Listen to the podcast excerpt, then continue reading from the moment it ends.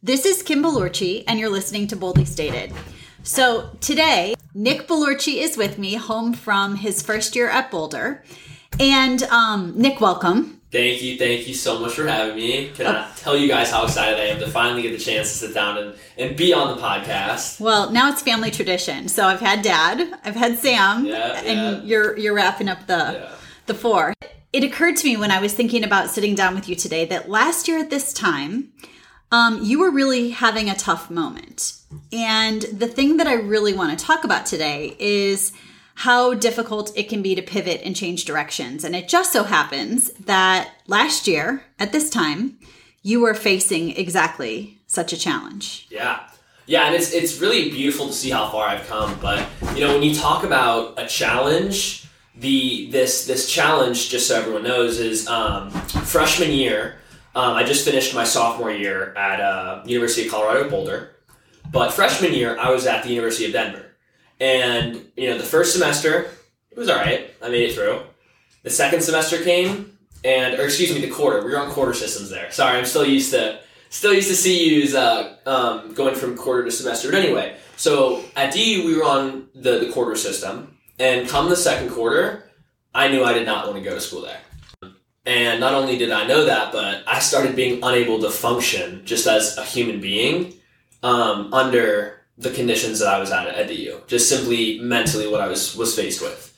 And so this challenge that we're going to talk about is how I overcame everything that was in front of me when it came to transferring schools. Yeah. And I think that one of the things in looking back now is that you were fucking miserable. Let's just be honest. You were really miserable. You were really upset. Yeah. And it took you a while to, I think, fully share how bad it got for you. But even with that, right? Even with knowing that it wasn't a great fit, even knowing that you were really miserable, it was really hard for you to decide to leave. Yeah. Because I think sometimes what we know still provides a level of comfort. And the thought of changing directions, right? The unknown, the possibility of what is next, even though part of it can be very promising, it's still pretty terrifying. Yeah. And that was the main thing behind it, was this idea that regardless of how miserable and how much DU sucked, it still seemed like a better option than starting over from scratch at a completely new place. And I think that's a huge thing that a lot of people face, not just in, you know, transferring schools, but in life, is the idea that quitting a job, leaving a toxic relationship, leaving something that has been, you know, going on for such a prolonged period of time, and you've, you know, set such deep roots already that you feel that moving would be actually more detrimental to, you know, your mental health and your overall well-being than staying in the situation. Yeah. So that was something I really faced, and I eventually, you know, talked myself. I transferred, but I got to the point where I was genuinely talking myself into not transferring, even though it was so blatantly obvious that I needed to.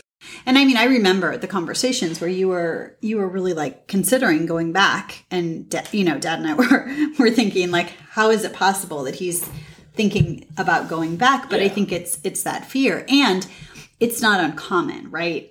I think it's a really good and timely example, but I think it happens every day. And you know, I think the more time we have in a direction, the more difficult it can be to essentially pivot and say, you know what, it's time for me to shift. And, you know, I think part of it comes from this idea of like, oh, well, you committed to it, you better finish it. Yeah. Right? Which is pretty strong conditioning that a lot of people have. Well, you got that degree, you better work in that job. Well, you started down this path, you better finish it. We don't quit, you better keep going. And the truth is we evolve throughout our lives. Yeah. And so we start to become different. Yeah. You know, and, you know, you just opened up something, and I'm going to make a note. And, you know, some people are going to really disagree with me on this. Oh, good, because this is Boldly Stated. I know. So I really hope that a lot of people actually listen to this and think about this. But one of the beautiful things that you taught me was when I was younger, I can't simply count the amount of sports and activities I did on, you know, my two hands. Because every single time, you know, and having ADHD, I would stick with things for 3 days and then be like, all right, on to the next thing. But, you know, with sports, like I really, you know, Dad had a deep, deep passion for skiing. He invested so much of his life to it. And when he had kids, he was like, you know, I'm going to introduce it to him. And I was pretty reluctant to do ski racing, yet when I said no, you never forced it. And when I started, loving it, and then I stopped loving it, you guys let me out. And, same with football and lacrosse and soccer. So it's this idea that even if one thing in the moment seems like it is the perfect thing, seems like it is your passion, your interest, your deep-rooted loving, the thing you were put here to do, when it becomes apparent that it is not that, it is okay to leave. And so this idea that, kids nowadays are being forced to go to these select teams to play sports and eventually they say that they never actually liked is really disappointing, because you're only further teaching them that you need to stick with what you commit to in the beginning. Right. And so, and it's a slippery slope, right? You 100%. Have to be a little bit careful, because you don't want to teach this idea of, oh, just start it and you don't like it or you don't feel good or just quit. Like, that is not what I taught you, and that is not what I'm a proponent of. I do think that there's something to honoring your commitments to a point where you can find an appropriate exit. Yeah. I think honoring it all the way through to when you're, if you're miserable, you're unhealthy, there's something about it that's truly hurting your soul, that's different. But, like, you wanted to quit skiing, and Dad said you can quit, but you need to finish the season. Exactly. When Samantha flushed her leotard down the toilet in the middle of, the dance studio, I still said, you're going to get through the recital and then you can stop. So I do think, it's not just a drop it in the moment, but I completely agree that we need the freedom and flexibility to evolve, and also to be able to hear our own voices, because we're all different. So what I might love is going to be different than what you might love. And I have to learn to respect you and your autonomy as a human, even though you're my kid. Yeah, absolutely. And also, I truly believe that there's an ideology that every single person can take, not only into like sports, but into life, is treat everything like a wet towel, right? Like, hold on. You see, if you start laughing at the beginning, it ruins the whole thing. Treat everything like a wet towel, and you're going to have to bear with me, but it's the idea that when, you go through something, you don't just half-ass dry the wet towel out. You grab it and you squeeze and you pry and you twist, and you make sure every last fucking drop of water is out of, That's too many fucks, by the way. So you've had 3. You're not allowed anymore. So okay, I thought this was boldly stated. It is, but seriously though, it's this idea that instead of doing things at a half pace, do them to the fullest, get every last bit out of it you can, and then you dispose of the towel. In the sense that squeeze every last bit out of it you can. I love that. And get rid of it. I love that. So even if something is toxic, acknowledge that you've gotten every last bit of water out of it and move on.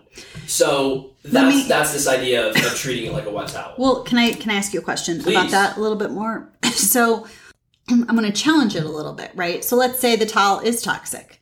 Let's say the towel's unhealthy. Let's say the towel is making you feel like you're going to pass out by just holding it. Do you really need to keep squeezing the towel, or is it okay to just throw the towel away? No, and I think that's beautiful. And no, that is when you should throw the towel away. Okay. And you should accept that you've squeezed enough out of it. Okay. It's not about focusing on saying, I'm in a toxic relationship, but the year's not over, and I'm going to just finish out the year. No, it's the idea that you have to understand when there is more left to give and when there is not any left to be given. Yeah. So I think that's why I meant when I said that you allowed me to leave sports. I didn't show up to practice and be like, nah, I'm not doing this. I played years at each of these sports. I played multiple years of soccer, multiple years of, I'm not going to go on, but it was the idea that I learned, different skills, not only on the field, but off the field with my teammates, with parents, with different types of interactions. And then when I lost the passion for the sport, I still kept all of the positive interactions and qualities, techniques, and skills that I learned, but I disregarded the negative and toxic aspects of it, and that allowed me to move on positively. Yes. Which is the same thing that I told myself to push my ass to transfer from DU to CU. Yeah. So, and it's been a really good change for you. It's been amazing.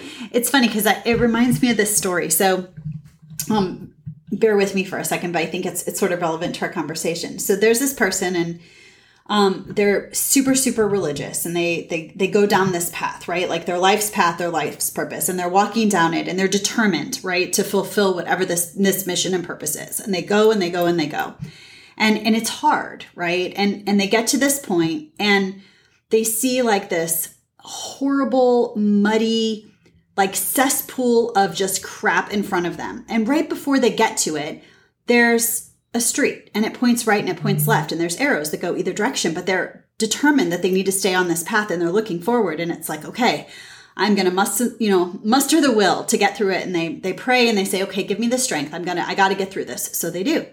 And they push and push and push and they get through the, cesspool, muddy, crappy, cold stuff, and they carry on their journey and they keep going.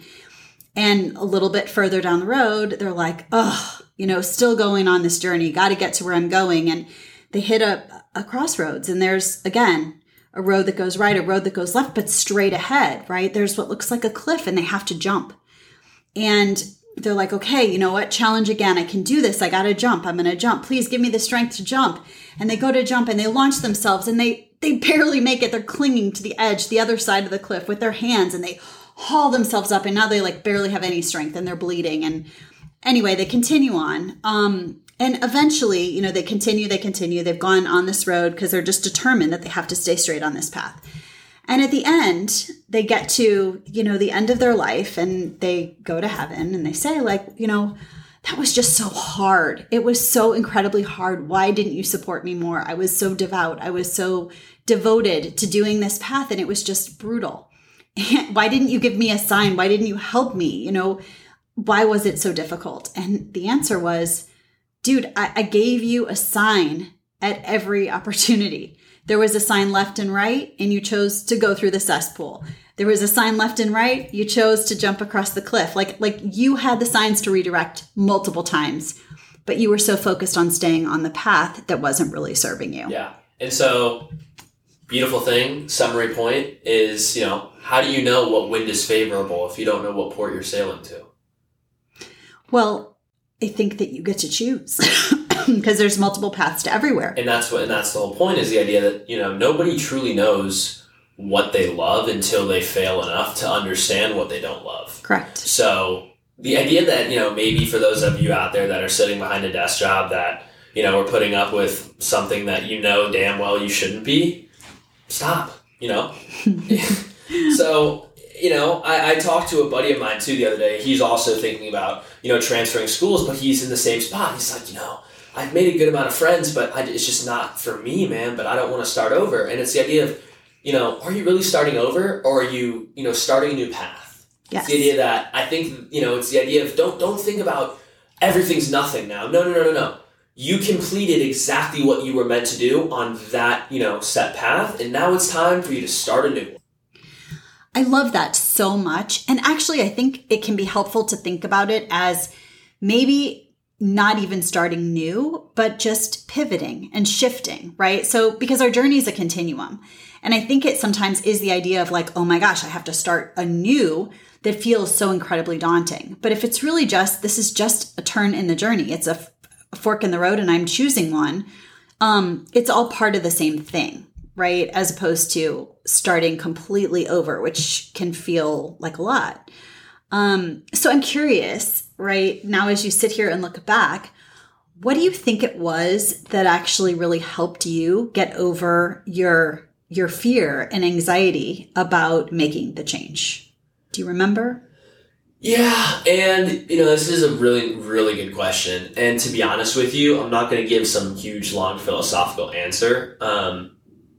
Honestly, I really believe it was the idea of me looking back at where my journeys, the different paths that I had taken to get to where I was at that very moment. And I realized how many pivots I had made that led me to such amazing people, places, and things. And so when it came time to decide to leave and to be done and to actually get my mindset around transferring, I told myself that what was the worst that could happen from transferring? What was the worst thing that could happen? If I was in such a bad spot, there's no way it could be anywhere close to that bad. So the only thing that could happen was it's got to be at least a little better than my current situation, right? And that was kind of what helped me move.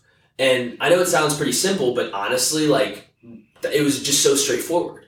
And when it comes to something so big like that, some long philosophical answer, it's not what you're looking for. It's simply just, how can I actually just be me and get through this? Mm. So. Oh my gosh, that's the soundbite for this episode. How can I just be me and get through this? I feel like that's the answer right there, right? Because, you know, I remember just feeling so badly for you and so sad because I wanted to help you and I wanted to fix it and I wanted to be like, you know, it's going to be fine. But like, I can't tell you that. I don't know for sure. You know, being a parent of now adult children and watching you take control of your own journey and your own destiny, you know, I still have that desire to help you through and to help make it okay. But it's also really amazing to watch you make it okay for you. And to believe that you have everything it takes to do that. And so when you make really courageous moves, like, you know what, this is really hard. And I know how hard that was. But I also see the benefits. Like, I've never seen you this happy ever. And so that's pretty cool, right? Yeah. And it was all you. Yeah. Yeah. And, you know, I also just would love to add something, like the last kind of final point I would say about the whole transferring thing is, you know, this was one of the, like, this transferring was just an example, but there are so many instances where sometimes making a shift goes terribly wrong. But it's such a key point of like, okay, why did that go so wrong? So like, no matter what kind of pivot you make, it'll always give you the opportunity to learn, to grow, to understand some element that will help you then succeed another way. And yeah. So that's just something I would take, you know, if you're listening, take that and apply it to any aspect of a decision, mm-hmm. because truly, like, think about it, you know, deciding whether McDonald's or Chipotle, those are two drastically different food choices that'll have drastically different outcomes, just like a job one and job two will be different and, you know, pros and cons to everything. So yada, yada, yada. Yeah. There's always some part of the orange that is, you know, usable. Yeah. Well, I mean, of course, you know, it's music to my ears to hear you say that because it's what I've been teaching you and Sam your whole life. And, you know, the students that I teach and that, like, a lot of people, I feel like they sit back and they wait for perfect circumstances, for the right information to land, for somebody to tell them, right? Like, this is the direction. Yeah. But if you just move in a direction, you're going to get the information you need, which is, oh, this feels really good, or oh, this feels really bad. And either way, it's helpful because if it's bad, you're going to turn and go somewhere else. You just need to start engaging with life. And I feel like there's so much pressure on you guys, your generation, not you, because I've worked really hard to make sure you don't feel this pressure, but like this idea to be perfect and to be right. There's so much fear around failing and screwing it up and getting it wrong.